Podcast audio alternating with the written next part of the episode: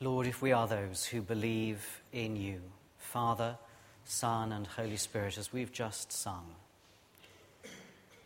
then we are meeting today in the presence of the Lord of the universe. We thank you that you are a communicating God. And we ask that you, as sovereign Lord, would teach us from your word this morning. Give me the grace to explain it and give us the wills to obey it. In Jesus' name, Amen. In uh, 1987, uh, Michael Douglas, son of Kirk Douglas, uh, starred in a movie called Wall Street. He played the character of Gordon Gekko, who famously, in the uh, film, said, uh, at one point in a speech, greed is good. Last week, we heard news that Michael Douglas has just been appointed uh, into the office, the fraud office of the FBI in the States, in order to run uh, a program uh, trying to convey that greed is bad. It stood out in 1987 when he said greed is good because nearly everyone believes it isn't. And perhaps it's because everyone believes that greed isn't good that we don't actually preach much about it.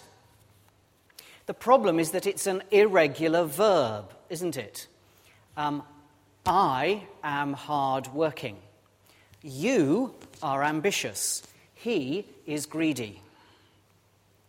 Greed is something that other people are involved in it's not something we ever think of applying to ourselves. It's, it's always something about a movie character. It's extreme, it's, it's, it's well out there. It's not something that we think we're involved with. But today's passage means we have to make a big deal of it. Today's passage tells us that there are those in Ephesus where Timothy is working and to, to, uh, uh, to which Paul is writing. There are those who are greedy. They are deprived of the truth and they are depraved in their heart. And we can take it pretty much in that order. And the first section, verses 3 through to 5, most of that is this issue of being deprived of the truth. It's about what's wrong in their heads. A couple of times earlier in the letter, Paul has pointed to what the good news of Jesus is all about. He came to save sinners to rescue those who would otherwise have no rescuer from the fact that they fall short of God's goodness. He came to rescue me, you and me, to save you and me and the people that are with Timothy in Ephesus. But there are those in Ephesus teaching that access to God is about what you know in your head and about a lifestyle that seeks to impress God by your extreme disciplines in some area, like uh, be a vegetarian, avoid meat, avoid sex, don't get married. And generally saying no to God's good creation. Instead of a simple message, you are a sinner, run to Jesus because he's coming back, they're fussing about words and rules, none of which will help at all. And that simple message is what Paul calls here in verse 3 the sound, it means healthy, instruction concerning Jesus Christ. But they, according to verse 4, have an unhealthy interest in quarrels and strife. They've got this, this envy, which is a, it, it, it's a, it's a very descriptive word. It, it means the aching of your heart for something that someone else has. These people, presuming to teach, actually themselves understand nothing, Paul says. They're conceited, and even that in itself should alert any hearer uh, to the gap between what they're teaching and who Jesus is. You really can't learn much about Jesus from someone who's themselves puffed up with pride. Somewhere along the way, it's like they've been robbed of the truth. Verse 5. They've at some point known the truth, but something has taken the truth from them. And what's that something? It's greed. They've become those who think they can turn the, the message that they're speaking into a nice little earner. They, to use Paul's words, they think that godliness is a means to financial gain. They've allowed their hearts to be robbed of what does matter and have started hunting for what doesn't. They've lost the truth because of greed. They've lost the truth, they're deprived of truth. Then uh, the next section from verse 6 they're depraved, corrupt in their heart. The, le- uh, the letter, the whole letter opens with a verse about God our Saviour and Christ Jesus our hope. And there's an underlying uh, return every now and then in this letter to that message about hope and the future. There's a clear pattern described in the letter. Life now is going to be a struggle. But Jesus will return in judgment, and life after that will be glory. They've neglected that pattern, these false teachers. They've tried to get in this life now what God has determined will be available only then. So they've become super spiritual. That's their excuse for avoiding meat and marriage, because that's not what the life of heaven is supposed to be about. And Paul says, no, uh, that's completely irrelevant. What we live in earth, the creation of God is good, so get stuck in. At the same time, they've tried to live an abundance in some way by their money that actually will be an abundance that God delivers in the future. Godliness, then, is great gain.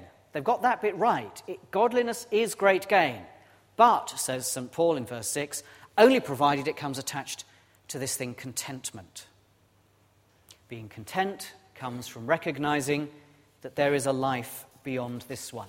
We brought nothing into this world, and we'll take nothing out when death or judgment comes. So don't get worked up about money.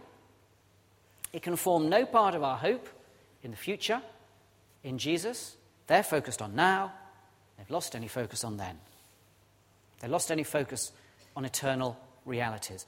And of course, that's actually only to be expected. It was Jesus, after all, who says, You can't serve God and mammon. Mammon, in, that, in his mouth uh, and, and in those days, being a kind of principle behind money.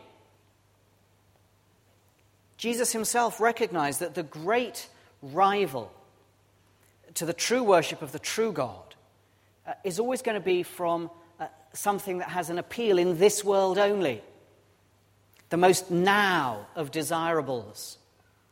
When greed comes in, then desire for the true God goes out. Hearts are depraved and minds are deprived. The consequences are there in verse 9. Once you start with wanting to get rich, then you face temptation, then you face a trap, and then you face destruction. Again, that end note coming in to what Paul is writing. Nothing but destruction awaits in the end those who ache to have more. In verse 10, we hear that they begin by wandering, but they end up pierced with many griefs in this world, and I guess with a language of destruction beyond it too. Perhaps you've heard verse 10 before. You've perhaps heard people say, money is the root of all evil.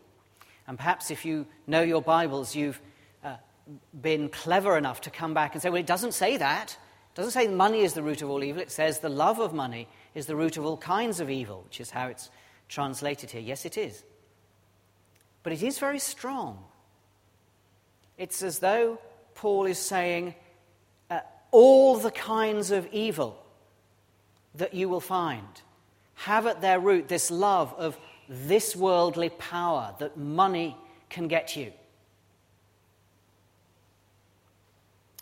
And that's really all there is to it, to that um, biblical passage. Um, it's not rocket science, this stuff. Don't be greedy. Don't get God mixed up with your greed. But then the question kind of has to be asked because of where I started. Let's not be greedy. Well, we don't think we're greedy anyway. So, where's this going to have traction in our lives? if you think of bits of, uh, two bits of Velcro, um, if this passage is one piece of Velcro, where, where's it going to grab onto the lives that we live? And so, reasonably enough, I want to uh, head into that bit by talking about IKEA. Uh, I was on a trip up north uh, a couple of weeks ago, and uh, I don't know if you know IKEA, uh, the store, um, but although they allow uh, shortcuts through it, uh, their real ambition is to take you on a labyrinthine walk through the entire warehouse so that you see things you didn't actually go in for. And at one point, um, uh, I, I, actually, it was at one point when I'd made a really bad mistake and I was trying to go against the flow, which is a really bad move in IKEA. But anyway, um, I went into their wardrobe section and I was reminded that my wardrobe is falling to bits at home. If I open one door, the other one swings wide uh, for no, no apparent reason, and bits long ago fell off the sort of skirting at the bottom. Now, I, I, can, I have read this passage quite a few times this week. I get it that I'm not supposed to be greedy. I'm supposed to be content. And specifically, I'm supposed to be content with food and clothing. But in what way content? Okay, Paul, um, I can have food and clothing, but can I have a, piece, a new piece of kit to put my clothing in? Is that allowed? Can I go and get a new wardrobe? Well, of course, it's a stupid question, but it's that kind of stupid question that we actually do ask that gets in the way of our doing anything with this sort of passage. Food and clothing. Ah, yes, yes. But what about holidays? What about insurance? What about computers? What about books? Are we allowed those things? Well, of course, we, we don't get the rules uh, in this passage, and we would love it if the rules were there. And, and, you know, sort of every, I don't know, every sort of 10 years, someone went and updated them so, so as to allow for computers or mobile phones or whatever. But we don't get that. And so the lives that we actually live, do they in any way resemble lives that are content with food and clothing? I haven't got a clue. And it would be utter madness to spend time trying to apply these words according to whether or not you or I have food and clothing and something else that we quite like. What it does tell me, though, uh, when I, when I go da- strip it down to these basics, is how much we tend, I tend to leave unattempted any radical consideration of money. We sang uh, earlier on, the power of your cross releases us to worship. I wrote it down because that was such a great line. But of course, that's release, it's not about singing, it's to worship. And God wants, Jesus certainly spoke more about, a great deal more about our money than he did about our music. We leave unattempted any radical thinking about money. We've got, uh, Natalie and I have got friends who this weekend uh, have gone away with, I think, six or seven other couples. The, they've got 18 children between them, and uh, they've gone away to consider whether to adopt a kind of Christian community lifestyle. Because enough of them are thinking through radically what it means to have stuff in the world and what to do with it. And uh, my, I'm not sure it's that my idea of a good time to be away with 18 small children, but I commend them for taking seriously the mandate of Christ. Some of us gathered here will have very clear personal policies that we've adopted. We will have become clear over time. We'll have taken decisions about what food and clothing, yes, and books and computers and IKEA wardrobes mean for us. But some of us will be in debt because we've never had that kind of policy. Or we never thought that it, it, it was involved in walking in the steps of Jesus. Some of us have always intended to do something, but never quite got round to it. Contentment is a very odd virtue, isn't it? There's a church in uh, Norwich which does great things called Eternity. There's a, a conference, uh, a festival, going on uh, come, this coming summer. And the title of that is Unleashed. No one is going to book for a conference called Contentment. No one is going to uh, attend, to kind of go to a church with the great banner across the road is content. It's not going to happen. It's an odd virtue. It's a quiet virtue, and there's a lot of these quiet virtues in 1 Timothy. It's not flashy, but it's able to make a difference in the world. Consider uh, Sir John Laing. Uh, he died in the 70s. Uh, he'd made squillions from the building firm that he established. They put up Canterbury Cathedral, they put up Berkeley uh, Nuclear Power Station. Uh, uh, he gave away, he, became Christian at the age of seven, and he gave away in his lifetime millions of what he had. At one point, he, set, he set up a mission fund to proclaim the name of Christ and he gave uh, 40% of all that he had to do that. He died with £371 to his name. He believed in that Wesleyan model of make all you can, save all you can, give all you can. Wasn't flashy, but he made a difference in the world. And perhaps Lent can help if we try to apply all this. Whatever we take contentment to mean, there's going to be some kind of discipline attached to it.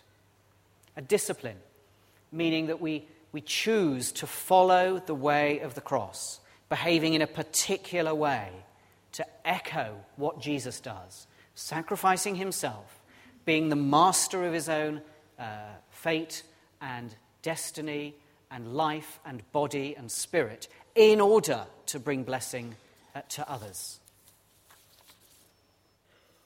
And so, if I say, what does a discipline of contentment look like? And I'm just going to name some things. I'd encourage you to say, to recognize this is all worship. First of all, consider how you make money. That's part of your worship. How do you make money? Are you working hard? Are you take, making choices that, in a sense, when you get the opportunity of making more money with which to do good things, are you taking it? Because in most of the world, if you're not taking it, someone who isn't going to do such good stuff will take it. So are, are, you, are you exercising a discipline and a worship of making money? Secondly, are you then kind of mastering uh, your use of it? Uh, someone commented to me uh, this week that we don't say very much about fasting. We don't, um, but it therefore occurs to me in this particular context. Do, do we fast? Whether it's from food or drink or, or, or, fast cars or any of those nice things that Nigel talked about at the beginning of the service? Do we discipline ourselves uh, in the regular use of the good creation that God has given in order that we may appreciate it more, but appreciate it in a way in which we, have, we are its master, not its servant? Thirdly, praying. There is in this letter that sense of the day is coming. The end time is coming. And as someone once wrote, you can't take it with you, but you can send it on ahead. So, in the prayer that looks forward to recognizing that Jesus is coming back, to a kingdom which will never be shaken, are we, are we using our prayer time to live in that world, as it were, such that we are then more disciplined with the stuff of this world? What about your spending? Um, I've got a, uh, a brother in law, married to Natalie's sister, who's, who's a, a, a, New England Yankee, and he has a splendid uh, phrase. From, I, I, suppose it's deep in the Puritan heritage uh, of New England. Uh, use it up, wear it out, make it do, or do without. I think that's brilliant. Use it up, wear it out, make it do, or do without. And if you say it with a kind of Yankee twang, it's even better. do, you, do you plan every year, whatever, whether you're following a tax year or a calendar year or some other kind of year, who cares? But do you plan every year to raise your standard of giving more than your standard of living? And that takes us just finally, after we think talked about making money and fasting and praying and spending, to the issue of giving. Uh, I'm not going to say uh, a, a, great deal about the principles of giving. We'll be writing something to you all uh, a little later, uh, in a, a couple of weeks, I'm guessing. But I would just say those, these three words to remember about giving give proportionately, give regularly, and give efficiently. Efficiently, meaning make sure that uh, that nice uh, chancellor gives us some of your money back. But give regularly. Don't depend on whether there's a a, a box here if that's uh, avoidable for you. Most of us have got bank accounts, use them. Uh, and give proportionately. When you plan every year, make a plan, stick with it, budget. Who could believe that God might be interested in your budgeting? It would be nice if we had a budget, come to think of it. But uh, uh, we ought to have because God does care. It's part of our worship. Uh, this is true more in the evening, I have to say, than the morning. But I do tend to feel I see more people reaching into their pocket on a Sunday than I think uh, we should see. If we've got bank accounts, do please use them. Now, this week, uh, we've had the stick, really, of what we are not to be like. Next week, with Diana, as we finish the letter, we're going to find more of the carrot. But this today is what to avoid. It's not a complete program of how to live as a Christian. Next week, it gets balanced. This week we've had lifestyle. Next week we'll particularly, we'll have a bit more of the lifestyle, but we'll particularly talk about what we speak, how we present, how we engage in mission. But I want to finish just by commenting on this word godliness that comes throughout this letter, and it's come a number of times in our reading today. It's a, it's a word that comes actually from uh, the, wor- the world of the religions around Ephesus, uh, in the Greek world of the time. And it means an integrity of faith and behavior, which is a kind of seedbed for mission. It's a life of integrity, a lifestyle of integrity, a following of Jesus, such that when we speak of Jesus, there is credibility behind it. If you're John Laing and you speak to someone on a train about Jesus, it helps that you know that you've lived it out with squillions uh, given away behind you.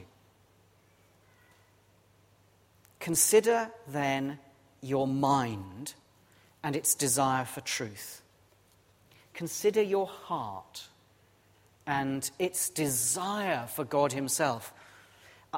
I want to finish by uh, claiming that greed is good. Not greed, though, as Gordon Gekko meant it in Wall Street. Not greed for stuff, not greed for cars and treasure and uh, gold and silver. I want to be greedy for God. I want there to be that desire in my life, that hunger, that greed for God, so that godliness with contentment is, is not something I'm striving for, as though it's another flat, heavy weight laid on my Christian life. But it comes out of a longing to serve this extraordinary God who in Christ has given everything of himself for me. And that kind of greed has to be good. So, yeah, I don't know which way you want to think of greed. But there is a greed that can be good. Let's, with our minds and our hearts, aim at that greed, not for gain, but for God. And then it'll be all right. Let's pray. I'm going to pray, and then Jess uh, will lead us in the rest of our prayers.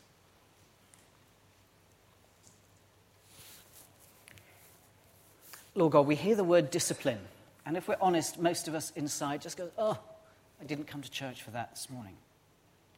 We didn't come to church to have a, a weight uh, put upon our lives, to hear of, of discipline that maybe it would be good for us. But it's not why we came. We came because we want our We want to want you. We want our desire for you, for the living God, our greed for you to be so strong that our disciplines flow easily and naturally. Whether it's in the making of money or our fasting from the things it brings us, whether it's in our, our praying, our spending, or our giving, please lead us in the path of Jesus Christ Himself, we pray, who knew the good things of this creation, but also knew how to use them wisely, because nothing mattered in comparison with His desire for the living God. And as we go into prayer now, we ask that we may do so with hearts full of that desire. Yes, take us and use us in, in, the disciplines that have been mentioned, in the concerns that Paul addresses in this passage. But touch our minds with truth. Fire up our hearts with desire so that it shall go well with us and your purposes increase. Amen.